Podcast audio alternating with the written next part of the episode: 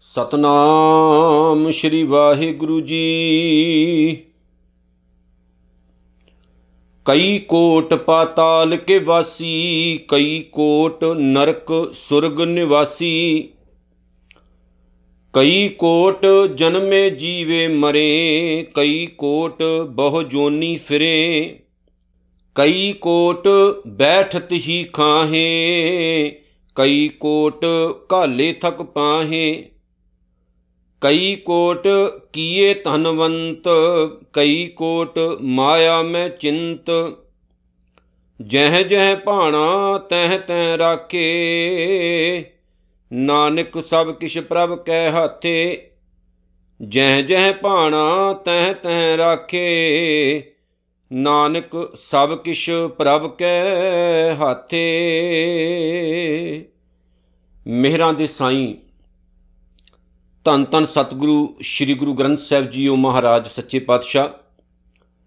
ਆਓ ਸਤਿਗੁਰੂ ਜੀ ਦੇ ਪਾਵਨ ਚਰਨਾਂ ਦਾ ਨਿਗਾਹ ਟਾਸਰਾ ਧਰੀਏ ਜੀ, ਸਤਕਾਰ ਨਾਲ ਸਤਿਗੁਰੂ ਦੇ ਪਿਆਰ ਵਿੱਚ ਭਿੱਜ ਕੇ ਆਖੀਏ। ਵਾਹਿਗੁਰੂ ਜੀ ਕਾ ਖਾਲਸਾ, ਵਾਹਿਗੁਰੂ ਜੀ ਕੀ ਫਤਿਹ। ਪੰਚਮ ਪਾਤਸ਼ਾਹ ਜੀ ਦੀ ਪਿਆਰੀ ਰਚਨਾ ਸੁਖਮਨੀ ਸਾਹਿਬ ਦੀ ਵਿਚਾਰ ਚੱਲ ਰਹੀ ਹੈ। ਦਸਵੀਂ ਅਸ਼ਟਪਦੀ ਦੀ ਅੱਜ ਪੰਜਵੀਂ ਪੌੜੀ ਜਿਹਦੀ ਆਪਾਂ ਵਿਚਾਰ ਕਰਨ ਲੱਗੇ ਆਂ ਇਸ ਪਾਵਨ ਰਚਨਾ ਦੇ ਵਿੱਚ ਧੰਨ ਧੰਨ ਪੰਚਮ ਪਾਤਸ਼ਾਹ ਸ਼ਹੀਦਾਂ ਦੇ ਸਰਤਾਜ ਸ੍ਰੀ ਗੁਰੂ ਅਰਜਨ ਸਾਹਿਬ ਜੀ ਮਹਾਰਾਜ ਨੇ ਬਹੁਤ ਹੀ ਪਿਆਰੀਆਂ ਗੱਲਾਂ ਦੇ ਨਾਲ ਸਾਡੀ ਸਾਂਝ ਪਵਾਈ ਹੈ, ਜਿਹਦੀ ਵਿਚਾਰ ਅਸੀਂ ਅੱਜ ਕਰਨੀ ਹੈ। ਵਿਚਾਰ ਆਰੰਭ ਕਰਨ ਤੋਂ ਪਹਿਲਾਂ ਵਿਸ਼ੇਸ਼ ਤੌਰ ਤੇ ਮੈਂ ਇੱਕ ਬੇਨਤੀ ਤੁਹਾਨੂੰ ਕਰ ਦੇਣੀ ਚਾਹੁੰਦਾ ਹਾਂ। ਗੁਰਬਾਣੀ ਇਨਸਾਨ ਦੇ ਅੰਤਰੀਵ ਜੀਵਨ ਨਾਲ ਸੰਬੰਧ ਰੱਖਣ ਵਾਲੀ ਰਚਨਾ ਹੈ। ਜਦੋਂ ਸਾਡਾ ਅੰਦਰਲਾ ਜੀਵਨ ਬਣ ਜਾਏਗਾ ਤੇ ਬਾਹਰਲੇ ਜੀਵਨ ਦੇ ਉੱਤੇ ਕੁਦਰਤੀ ਤੌਰ ਤੇ ਪ੍ਰਭਾਵ ਪੈਂਦਾ ਹੈ। ਸੋ ਨਾਲ ਦੀ ਨਾਲ ਮੈਂ ਇਹ ਵੀ ਗੱਲ ਕਹਿ ਦਵਾਂ ਕਿ ਦੁਨੀਆ ਦੇ ਵਿੱਚ ਬਹੁਤ ਸਾਰੇ ਲੋਕ ਨੇ ਜਿਨ੍ਹਾਂ ਦੇ ਵੱਖੋ ਵੱਖਰੇ ਦਿਮਾਗ ਹੈ, ਜਿਨ੍ਹਾਂ ਦੀ ਵੱਖੋ ਵੱਖਰੀ ਸਮਝ ਹੈ, ਸੋਝੀ ਹੈ। ਬਹੁਤ ਸਾਰੇ ਵਿਚਾਰਵਾਨ ਹੋਣਗੇ ਜਿਨ੍ਹਾਂ ਨੇ ਸੁਖਮਨੀ ਸਾਹਿਬ, ਜਪਜੀ ਸਾਹਿਬ ਜਾਂ ਹੋਰ ਜਿਹੜੀਆਂ ਪਾਵਨ ਬਾਣੀਆਂ ਨੇ ਉਹਨਾਂ ਦੀ ਵਿਚਾਰ ਆਪਣੇ ਤਰੀਕੇ ਨਾਲ ਕੀਤੀ ਹੋਵੇਗੀ। ਪਰ ਮੈਂ ਕੇਵਲ ਇੱਕ ਚੀਜ਼ ਸਮਝਦਾ ਹਾਂ ਕਿ ਵਿਚਾਰ ਦੇ ਦੌਰਾਨ ਅਰਥ ਕਈ ਵਾਰ ਇੱਧਰ ਉੱਧਰ ਹੁੰਦੇ ਨੇ, ਕੋਈ ਸ਼ੱਕ ਨਹੀਂ, ਪਰ ਸਿਧਾਂਤ ਜਿਹੜਾ ਉਹ ਬਦਲਣਾ ਨਹੀਂ ਚਾਹੀਦਾ। ਬਹੁਤ ਸਾਰੇ ਬਹੁਤ ਸਾਰੇ ਜਿਹੜੇ ਵਿਚਾਰਵਾਨ ਨੇ, ਕਥਾਵਾਚਕ ਨੇ, ਜਿਹੜੇ ਗੁਰੂ ਦੀ ਗੱਲ ਕਹਿਣ ਵਾਲੇ ਨੇ, ਉਹ ਸਿਧਾਂਤ ਨੂੰ ਆਸੇ-ਪਾਸੇ ਕਰਕੇ ਤੇ ਗੁਰੂ ਦੀ ਗੱਲ ਨੂੰ ਤੋੜ ਮਰੋੜ ਕੇ ਪੇਸ਼ ਕਰਨ ਦਾ ਯਤਨ ਕਰਦੇ ਨੇ। ਪਰ ਜਿਹੜੀ ਸਾਡੀ ਸੋਚ ਹੈ, ਉਹ ਇਦਾਂ ਦੀ ਨਹੀਂ ਹੋਣੀ ਚਾਹੀਦੀ। ਸਾਡੀ ਸੋਚ ਦੇ ਵਿੱਚ ਇੱਕ ਚੀਜ਼ ਘਰ ਕਰ ਜਾਏ ਕਿ ਗੁਰੂ ਦਾ ਜਿਹੜਾ ਸ਼ਬਦ ਹੈ, ਗੁਰੂ ਦਾ ਜਿਹੜਾ ਸਿਧਾਂਤ ਹੈ, ਉਹ ਚੇਂਜ ਨਹੀਂ ਹੋਣਾ ਚਾਹੀਦਾ। ਹਾਂ, ਆਸੇ-ਪਾਸੇ ਕਦਮ ਰੱਖਿਆ ਜਾਏ ਤਾਂ ਗੁਰੂ ਬਖਸ਼ ਦੇਗਾ, ਪਰ ਜੇਕਰ ਪੂਰੇ ਤੌਰ ਤੇ ਤੁਸੀਂ ਗੁਰੂ ਦੀ ਲੀ ਨੂੰ ਚੇਂਜ ਕਰਨ ਦੀ ਕੋਸ਼ਿਸ਼ ਕਰੋਗੇ ਤਾਂ ਗੁਰੂ ਨਹੀਂ ਬਖਸ਼ੇਗਾ। ਸੋ ਪਿਆਰੇ, ਜਦੋਂ ਵੀ ਗੁਰਬਾਣੀ ਦੀ ਵਿਚਾਰ ਕਰਦੇ ਹੋ, ਵਿਸ਼ੇਸ਼ ਤੌਰ ਤੇ ਬੇਨਤੀ ਹੈ ਜਾਂ ਸੁਣਦੇ ਹੋ, ਇੰਨਾ ਕੁ ਖਿਆਲ ਰੱਖਿਆ ਕਰੋ ਕਿ ਸਿਧਾਂਤ ਬਦਲਣਾ ਨਹੀਂ ਆਪਾਂ, ਸਿਧਾਂਤ ਨਹੀਂ ਚੇਂਜ ਕਰਨਾ।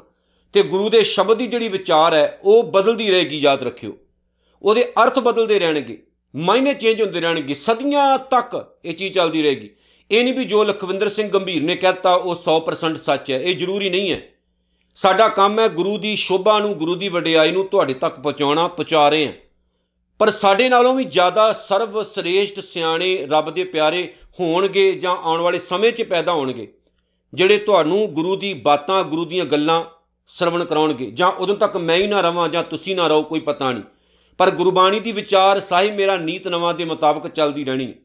ਸੋ ਜਿੱਥੋਂ ਤੱਕ ਹੋ ਸਕੇ ਗੁਰੂ ਦੀ ਗੱਲ ਨੂੰ ਪੱਲੇ ਬੰਨਣਾ ਇਹ ਸਾਡਾ ਜਿਹੜਾ ਮਨੋਰਥ ਹੋਣਾ ਚਾਹੀਦਾ ਵੀ ਗੁਰੂ ਸਾਡਾ ਕਹਿੰਦਾ ਕੀ ਹੈ, ਜਿਹਨੂੰ ਅਸੀਂ ਆਪਣੇ ਪੱਲੇ ਬੰਨ ਕੇ ਤੇ ਆਪਣੇ ਇਸ ਜੀਵਨ ਨੂੰ ਸੋਹਣਾ ਬਣਾਉਣਾ ਹੈ।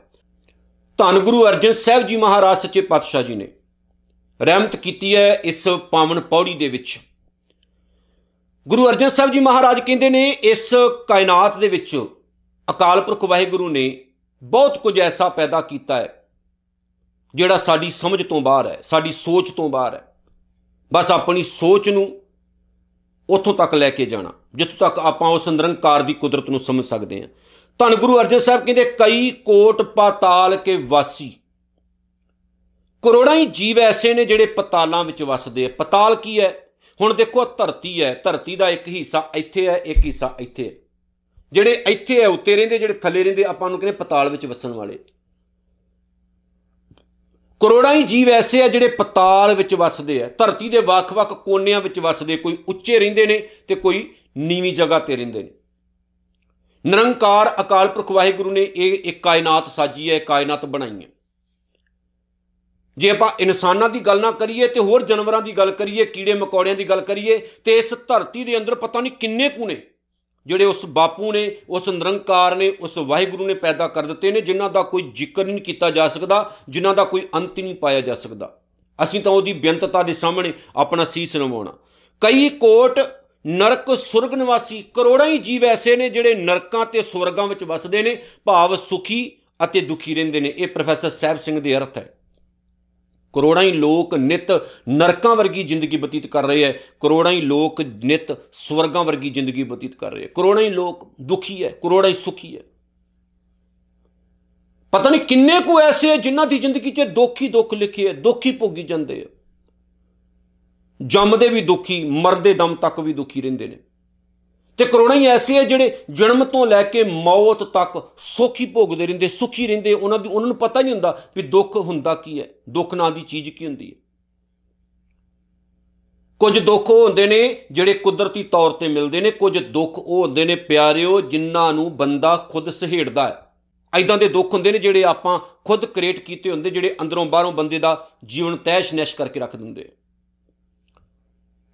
ਇਸ ਲਈ ਗੁਰਬਾਣੀ ਵਿੱਚ ਇਹ ਗੱਲ ਆਖੀ ਗਈ ਕਿ ਪਿਆਰਿਆ, ਪ੍ਰਮਾਤਮਾ ਦੇ ਨਾਮ ਨਾਲ ਜੁੜਨ ਦੇ ਨਾਲ ਤੇਰੀ ਜ਼ਿੰਦਗੀ ਦੇ ਵਿੱਚ ਸੁੱਖ ਹੋਣਗੇ। ਜੇ ਉਤੋਂ ਤੋਂ ਦੂਰ ਹੋਏਗਾ ਤੇ ਤੇਰੀ ਜ਼ਿੰਦਗੀ 'ਚ ਦੁੱਖ ਹੋਣਗੇ।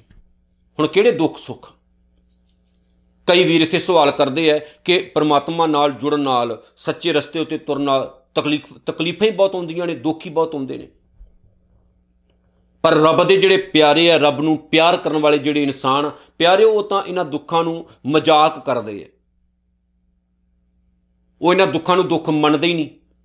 ਸਾਡੇ ਲਈ ਉਹ ਦੁੱਖ ਦੁੱਖ ਹੁੰਦੇ ਨੇ ਕਿਉਂਕਿ ਆਪਾਂ ਇਸ ਚੀਜ਼ ਨੂੰ ਮੰਨ ਕੇ ਚੱਲਦੇ ਆਂ ਜੀ ਬੜੇ ਦੁਖੀਆਂ, ਛੋਟੀਆਂ-ਛੋਟੀਆਂ ਗੱਲਾਂ ਤੋਂ।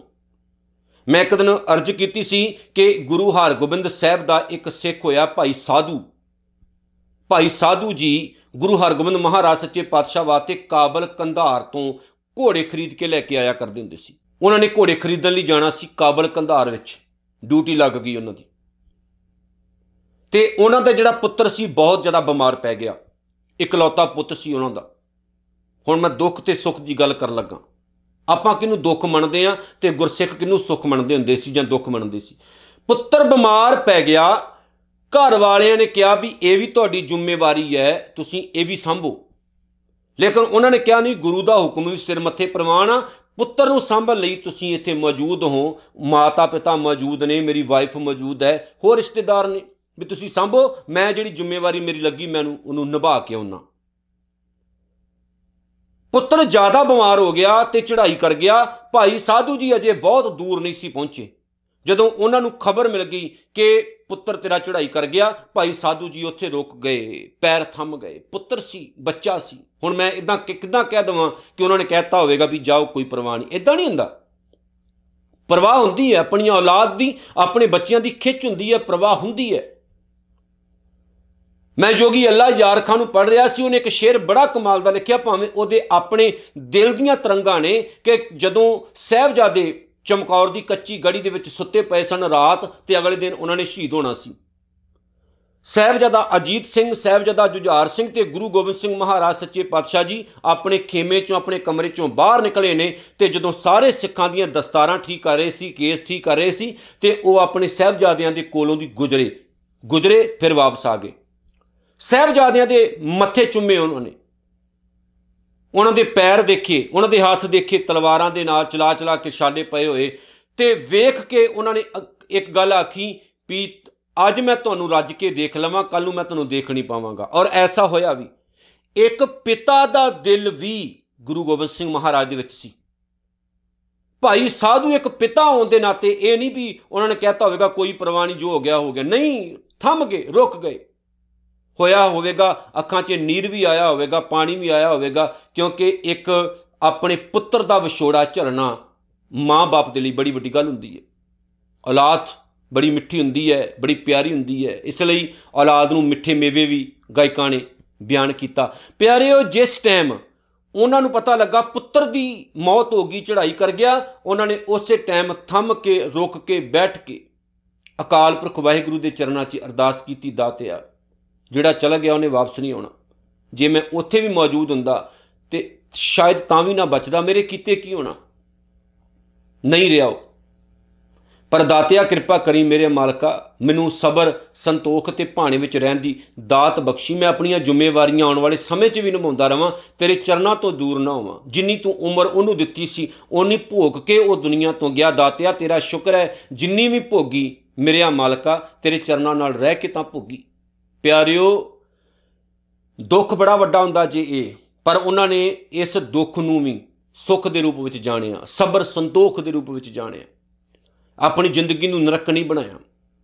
ਅਗਾਹ ਚਲੇ ਗਏ, ਘੋੜੇ ਖਰੀਦ ਕੇ ਲਿਆਂਦੇ, ਗੁਰੂ ਸਾਹਿਬ ਦੇ ਦਰਬਾਰ ਵਿੱਚ ਪੇਸ਼ ਕੀਤੇ। ਗੁਰੂ ਹਰਗੋਬਿੰਦ ਸਾਹਿਬ ਨੇ ਅਫਸੋਸ ਕੀਤਾ ਉਹਨਾਂ ਦੇ ਨਾਲ ਜੱਫੀ ਪਾ ਕੇ, ਪਿਆਰ ਦੇ ਨਾਲ ਸਤਿਗੁਰੂ ਜੀ ਨੇ ਆਖਿਆ ਕਿ ਕੋਈ ਗੱਲ ਨਹੀਂ, ਮਾਲਕ ਦੇ ਭਾਣੇ ਵਿੱਚ ਰਹਿਣਾ ਆਪਾਂ। ਉਹਦੀ ਦਾਤ ਸੀ, ਉਹ ਵਾਪਸ ਲੈ ਗਿਆ।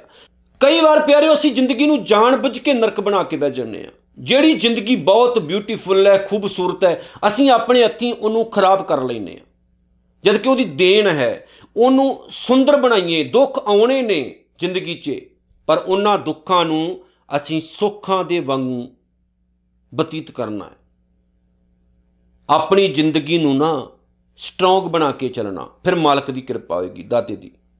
ਗੁਰੂ ਅਰਜਨ ਸਾਹਿਬ ਜੀ ਅੱਗੇ ਕਹਿੰਦੇ ਨੇ, ਕਈ ਕੋਟ ਜਨਮੇ ਜੀਵੇ ਮਰੇ, ਕਰੋੜਾਂ ਜੀਵ ਨਿਤ ਜੰਮਦੇ ਨੇ, ਕਰੋੜਾਂ ਹੀ ਲੋਕ ਨਿਤ ਮਰਦੇ ਨੇ।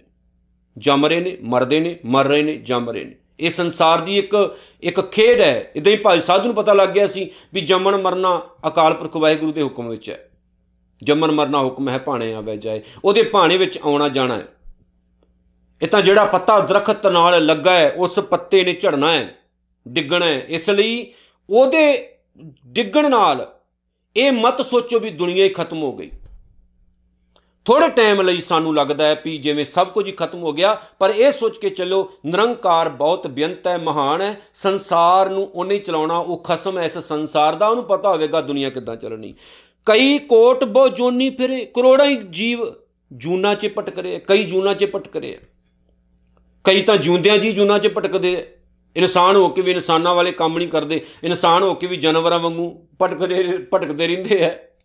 ਇਨਸਾਨ ਹੋ ਕੇ ਵੀ ਜਾਨਵਰ ਬਣੇ ਰਹਿੰਦੇ ਆ ਕਾਦੀ ਜ਼ਿੰਦਗੀ ਹੁੰਦੀ ਹੈ ਉਹਨਾਂ ਦੀ? ਨਿਤ ਭਟਕਣਾ ਬਣੀ ਰਹਿੰਦੀ ਹੈ ਸੋ ਆਪਣੀ ਜ਼ਿੰਦਗੀ ਨੂੰ ਵਧੀਆ ਜੂਣਾ ਅਸੀਂ, ਮਨੁੱਖਾਂ ਮਨੁੱਖ ਬਣ ਕੇ ਜੀਏ, ਮਾਲਕ ਦੀ ਦਇਆ ਹੋਵੇਗੀ। ਕਈ ਕੋਟ ਬੈਠਤ ਹੀ ਖਾਏ, ਕਰੋੜਾਂ ਲੋਕ ਬੈਠੇ ਹੀ ਖਾ ਰਹੇ ਨੇ। ਕੋਈ ਲੋੜ ਨਹੀਂ ਪੈਰੀ ਨੂੰ ਕੰਮ ਕਰ ਕਰਨ ਦੀ, ਮਿਹਨਤ ਕਰਨ ਦੀ। ਇੰਨਾ ਕੁ ਉਹਨਾਂ ਕੋਲ ਧਨ ਹੈ, ਦੌਲਤ ਹੈ, ਬੈਠੇ ਬੈਠੇ ਹੀ ਖਾਈ ਜਾਂਦੇ ਨੇ, ਤਾਂ ਵੀ ਮੁੱਕ ਨਹੀਂ ਰਿਹਾ। ਕਈ ਕੋਟ ਘਾਲੇ ਥੱਕ ਪਾਏ, ਕਰੋੜਾਂ ਹੀ ਲੋਕ ਜਿਹੜੇ ਨਿਤ ਮਿਹਨਤ ਕਰ ਰਹੇ ਨੇ, ਮਿਹਨਤ ਕਰ ਕਰਕੇ ਕਰ ਕਰਕੇ ਅੱਕ ਥੱਕ ਜਾਂਦੇ ਨੇ। ਬੜੀ ਮੁਸ਼ਕਲ ਦੇ ਨਾਲ ਉਹਨਾਂ ਦੇ ਪੱਲੇ ਚਾਰ ਟੱਕੇ ਪੈਂਦੇ ਨੇ, ਬੜੀ ਮੁਸ਼ਕਲ ਦੇ ਨਾਲ ਦੋ ਟਾਈਮ ਦੀ ਰੋਟੀ ਉਹ ਖਾ ਪਾਉਂਦੇ ਨੇ। ਕਈ ਕੋਟ ਕੀਏ ਤਨਵੰਤ, ਕਰੋੜਾਂ ਹੀ ਜੀਵ ਅਕਾਲ ਪੁਰਖ ਵਾਹਿਗੁਰੂ ਨੇ ਐਸੇ ਪੈਦਾ ਕੀਤੇ ਨੇ, ਜਿਨ੍ਹਾਂ ਦੇ ਕੋਲ ਦੌਲਤ ਨਹੀਂ ਮੁੱਕ ਰਹੀ। ਧਨ ਹੀ ਨਹੀਂ ਮੁੱਕ ਰਿਹਾ ਇੰਨੀ ਦੌਲਤ ਹੈ, ਇੰਨਾ ਧਨ ਹੈ ਕਿ ਮੁੱਕਦਾ ਹੀ ਨਹੀਂ। ਮੈਂ ਕੱਲ ਵੀ ਇਹ ਵੀਡੀਓ ਵਿੱਚ ਇਹ ਗੱਲ ਕਹੀ ਸੀ ਕਿ ਧਨਵਾਨ ਹੋਣਾ ਜ਼ਰੂਰੀ ਨਹੀਂ, ਦਿਲਵਾਨ ਹੋਣਾ ਜ਼ਰੂਰੀ ਹੈ। ਬਹੁਤ ਧਨ ਵਾਲੇ ਲੋਕ ਵੀ ਦੁਨੀਆ 'ਚ ਵੇਖੇ ਨੇ, ਪਰ ਕੀ ਫਾਇਦਾ ਜੇ ਦਿਲ ਅਮੀਰ ਨਹੀਂ ਹੈ ਤੁਹਾਡਾ ਤਾਂ? ਕਈ ਕੋਟ ਮਾਇਆ, ਮੈਂ ਚਿੰਤ, ਕਰੋੜਾਂ ਹੀ ਲੋਕ ਐਸੇ ਐ ਜਿਨ੍ਹਾਂ ਨੂੰ ਮਾਇਆ ਦਾ ਫਿਕਰ ਲੱਗਾ ਹੋਇਆ। ਦੇਖੋ, ਗੁਰੂ ਅਰਜਨ ਸਾਹਿਬ ਦਾ ਇੱਕ ਹੋਰ ਜਗ੍ਹਾ ਤੇ ਬੜਾ ਪਿਆਰਾ ਬਚਨ ਹੈ। ਜਿੱਥੇ ਗੁਰੂ ਅਰਜਨ ਸਾਹਿਬ ਨੂੰ ਇੱਕ ਸਿੱਖ ਨੇ ਸਵਾਲ ਕੀਤਾ ਜਾਪਦਾ ਹੈ ਵੀ ਸਤਿਗੁਰੂ ਜੀ ਦੁਨੀਆ ਵਿੱਚ ਸਭ ਤੋਂ ਸੁਖੀ ਇਨਸਾਨ ਕੌਣ ਹੈ? ਤਾਂ ਗੁਰੂ ਅਰਜਨ ਸਾਹਿਬ ਨੇ ਬੜਾ ਹੀ ਪਿਆਰਾ ਜਵਾਬ ਦਿੱਤਾ। ਪਤਾ ਕਿਹੜਾ? ਸਤਿਗੁਰੂ ਕਹਿੰਦੇ ਵੇਖੋ, ਜਿਹਦੇ ਕੋਲ ਥੋੜੇ ਹੈ, ਉਹ ਤਾਂ ਭਟਕ ਰਿਹਾ ਵੀ ਹੋਰ ਆਜਨ ਹੋਰ ਆਜਨ ਹੋਰ ਆਜਨ ਜਿਹਦੇ ਕੋਲ ਜ਼ਿਆਦਾ ਹੈ, ਉਹਨੂੰ ਇਹ ਟੈਨਸ਼ਨ ਲੱਗੀ ਹੈ, ਮੈਂ ਕਿੱਥੇ ਸੰਭਾਂ, ਕਿੱਦਾਂ ਰੱਖਾਂ, ਟੈਕਸ ਦੀ ਟੈਨਸ਼ਨ, ਚੋਰੀ ਨਾ ਕੋਈ ਕਰਕੇ ਲੈ ਜਾਏ, ਹੋਰ ਹੀ ਟੈਨਸ਼ਨਾਂ ਪਈਆਂ ਰਹਿੰਦੀਆਂ ਨੇ। ਸੁਖੀ ਪਤਾ ਕੌਣ ਹੈ? ਜਿਹਦੇ ਕੋਲ ਨਾ ਥੋੜੇ ਹੈ ਤੇ ਨਾ ਜ਼ਿਆਦਾ। ਉਹ ਸੁਖੀ ਹੈ। ਮਿਡਲ ਵਿੱਚ ਉਹਦੇ, ਉਹਦਾ ਰੋਟੀ ਫੁਲਕਾ ਚੱਲ ਰਿਹਾ ਹੈ। ਬੜਾ ਵਧੀਆ ਘਰ-ਬਾਰ ਚੱਲ ਰਿਹਾ ਹੈ। ਜਿਸ ਗ੍ਰਹਿ ਬਹੁਤ ਤਿਸੈ ਗ੍ਰਹਿ ਚਿੰਤਾ, ਉਹ ਡਿਪਰੈਸ਼ਨ ਦੇ ਵਿੱਚ ਹੀ ਮਰ ਗਿਆ, ਮਰ ਰਿਹਾ ਹੈ, ਜਿਹਦੇ ਕੋਲ ਬਹੁਤ ਹੈ। ਜਿਸ ਗ੍ਰਹਿ ਥੋੜੀ ਸੋ ਫਿਰੈ ਪਰਮੰਤਾ, ਜਿਹਦੇ ਘਰ ਵਿੱਚ ਥੋੜੀ ਹੈ ਉਹ ਵੀ ਭਟਕਣਾ ਦੇ ਵਿੱਚ ਹੀ ਪਿਆ ਹੈ ਵੀ ਕੀ ਕਰਾਂ ਹੋ ਰਾਜਨ ਹੋ ਰਾਜਨ? ਦੋਹੂ ਬਵਸਤਾ ਤੇਜੋ ਮੁਕਤਾ ਸੋਈ ਸੁਹੇਲਾ ਭਾਲੀਐ, ਜਿਹੜਾ ਦੋਨਾਂ ਚੋਂ ਹੀ ਮੁਕਤ ਹੈ ਉਹੀ ਸੁਖੀ ਹੈ ਜਿੱਦਾਂ ਤੋਰੀ ਫੁਲਕਾ ਵਧੀਆ ਚੱਲ ਰਿਹਾ, ਉਹ ਸੁਖੀ ਹੈ ਉਹ ਕਹਿੰਦਾ, ਆਨੰਦ ਵਿੱਚ ਆ, ਨਾ ਜ਼ਿਆਦਾ ਤੇ ਨਾ ਥੋੜੇ ਕਰਜਈ ਤਾਂ ਨਹੀਂ ਹੈ ਟੈਨਸ਼ਨ ਕੋਈ ਨਹੀਂ। ਸੋ ਇਦਾਂ ਦਾ ਜਿਹੜਾ ਜੀਵਨ ਹੈ, ਬੜਾ ਕਮਾਲ ਦਾ ਹੁੰਦਾ। ਸਤਿਗੁਰੂ ਕਹਿੰਦੇ ਨੇ, ਜੈ ਜੈ ਭਾਣਾ ਤਹ ਤਹ ਰਾਖੇ, ਜਿੱਥੇ ਜਿੱਥੇ ਉਹ ਚਾਹੁੰਦਾ ਹੈ ਨਾ, ਉੱਥੇ ਉੱਥੇ ਜੀਵਾਂ ਨੂੰ ਰੱਖਦਾ ਹੈ। ਜੇ ਸਹੀ ਮੰਨਿਆ ਜਾਏ ਤਾਂ। ਰੱਬ ਦੇ ਹੱਥ ਵਿੱਚ ਖੇਡ ਹੈ। ਅਸੀਂ ਤਾਂ ਖਡਾਉਣੇ ਆ ਖਡਾਉਣ ਵਾਲਾ ਤਾਂ ਉਹੀ ਨਿਰੰਕਾਰ ਵਾਹਿਗੁਰੂ ਹੈ। ਜਿੱਥੇ ਜਿੱਥੇ ਜੀਵਾਂ ਨੂੰ ਰੱਖਦਾ, ਉੱਥੇ ਉੱਥੇ ਜੀਵਾਂ ਨੂੰ ਰਹਿਣਾ ਪੈਂਦਾ। ਕੀ ਮਜਾਲ ਹੈ ਵੀ ਅਸੀਂ ਇੱਕ ਇੱਕ ਕਦਮ ਵੀ ਉਹਦੀ ਜਿਹੜੀ ਆ, ਉਹ ਇਜਾਜ਼ਤ ਤੋਂ ਬਗੈਰ ਪੁੱਟ ਲਈਏ। ਪੁੱਟ ਸਕਦੇ ਨਹੀਂ। ਇੰਨੀ ਤਾਂ ਸਾਡੇ 'ਚ ਹਿੰਮਤ ਨਹੀਂ। ਜੈ ਜੈ ਭਾਣਾ ਤਹ ਤਹ ਰਾਖੇ, ਨਾਨਕ ਸਭ ਕਿਛ ਪ੍ਰਭ ਕੇ ਹੱਥੇ। ਹਰੇਕ ਗੱਲ ਪ੍ਰਭੂ ਦੇ ਆਪਣੇ ਹੱਥ ਵਿੱਚ ਹੈ। ਹਰ ਚੀਜ਼ ਰੱਬ ਦੇ ਹੱਥ ਵਿੱਚ ਹੈ। ਰੱਬ ਦੇ ਹੱਥ ਤੋਂ ਬਾਹਰ ਕੱਖ ਵੀ ਨਹੀਂ ਮੇਨ ਗੱਲ, ਰੱਬ ਤੋਂ ਕੁਝ ਵੀ ਨਹੀਂ ਹੈ ਦੂਰ। ਸਭ ਕੁਝ ਉਹਦੇ ਆਪਣੇ ਹੱਥ ਵਿੱਚ ਹੈ। ਇਸ ਲਈ ਪਿਆਰਿਓ, ਖੁਦ ਨੂੰ ਮਹਾਨ ਨਹੀਂ, ਬੱਚੇ ਜਾਣਨਾ ਮਾਲਕ ਦੇ। ਤੇ ਬੇਨਤੀ ਕਰਨੀ ਉਸ ਦਾਤੇ ਦੇ ਚਰਨਾਂ 'ਚ, ਦਾਤਿਆ, ਰਹਿਮਤ ਕਰੀ, ਮਿਹਰ ਕਰੀ ਸਤਿਗੁਰੂ, ਤੇਰੇ ਹੱਥਾਂ ਤੋਂ ਬਾਹਰ ਨਾ ਜਾਈਏ। ਇਹ ਗੱਲ ਜਪਜੀ ਸਾਹਿਬ ਸਤਿਗੁਰੂ ਨੇ ਆਖੀ ਹੈ। ਜੇ ਜੁਗ ਚਾਰੇ ਆਰਜਾ ਹੋਰ ਦਸੂਣੀ ਹੋਏ, ਨਵਾਂ ਖੰਡਾਂ ਵਿੱਚ ਜਾਣੀਏ, ਨਾਲ ਚੱਲੇ ਸਭ ਕੋਈ ਚੰਗਾ ਨਾਮ ਰਖਾਏ ਕਹਿ ਜਸ ਕੀਰਤ ਜਗ ਲੇ, ਜੇ ਤਿਸ ਨਦਰ ਨਾ ਆਵਈ ਤਾਂ ਬਾਤ ਨਾ ਪੁੱਛੈ ਕਿ। ਜੇ ਅਸੀਂ ਸਭ ਕੁਝ ਹੋਣ ਦੇ ਬਾਵਜੂਦ ਵੀ ਉਹਦੀ ਨਿਗਾਹ ਤੋਂ ਦੂਰ ਆ ਤੇ ਭਲਿਓ ਨਰਕਾਂ ਵਾਲੀ ਜ਼ਿੰਦਗੀ ਜੀਉ ਰਹੇ ਆਪਾਂ। ਅਸੀਂ ਭਾਈ ਸਾਧੂ ਜੀ ਵਰਗਾ ਜੀਵਨ ਕਿਉਂ ਨਹੀਂ ਜੀਉ ਸਕਦੇ? ਪੁੱਤ ਵੀ ਚਲਾ ਗਿਆ, ਪਰ ਇਹਦੇ ਬਾਵਜੂਦ ਵੀ ਸਬਰ ਸੰਤੋਖ ਵਿੱਚ ਜ਼ਿੰਦਗੀ ਕੱਟੀ। ਗੁਰੂ ਦੇ ਭਾਣੇ ਵਿੱਚ ਜ਼ਿੰਦਗੀ ਕੱਟੀ ਨਹੀਂ ਤੇ ਸਾਡੇ ਵਰਗੇ ਹੁੰਦੇ। ਅਸੀਂ ਗੁਰੂ ਨੂੰ ਹੀ ਗਾਲਾਂ ਕੱਢਣ ਲੱਗ ਪੈਂਦੇ। ਸਤਿਗੁਰੂ, ਤੇਰੇ ਲਈ ਮੈਂ ਘੋੜੇ ਖਰੀਦਣ ਚੱਲਿਆ। ਤੂੰ ਮੇਰਾ ਪੁੱਤ ਮਾਰ ਦਿੱਤਾ। ਐਦਾਂ ਦਾ ਨਹੀਂ।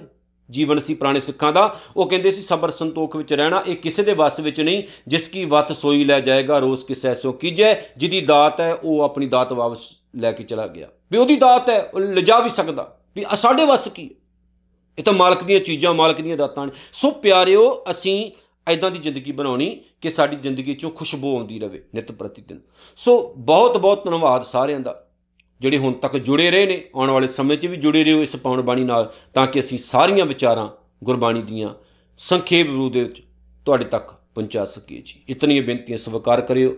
ਭੁੱਲ ਚੁੱਕ ਦੀ ਖਿਮਾ। ਵਾਹਿਗੁਰੂ ਜੀ ਕਾ ਖਾਲਸਾ। ਵਾਹਿਗੁਰੂ ਜੀ ਕੀ ਫਤਿਹ।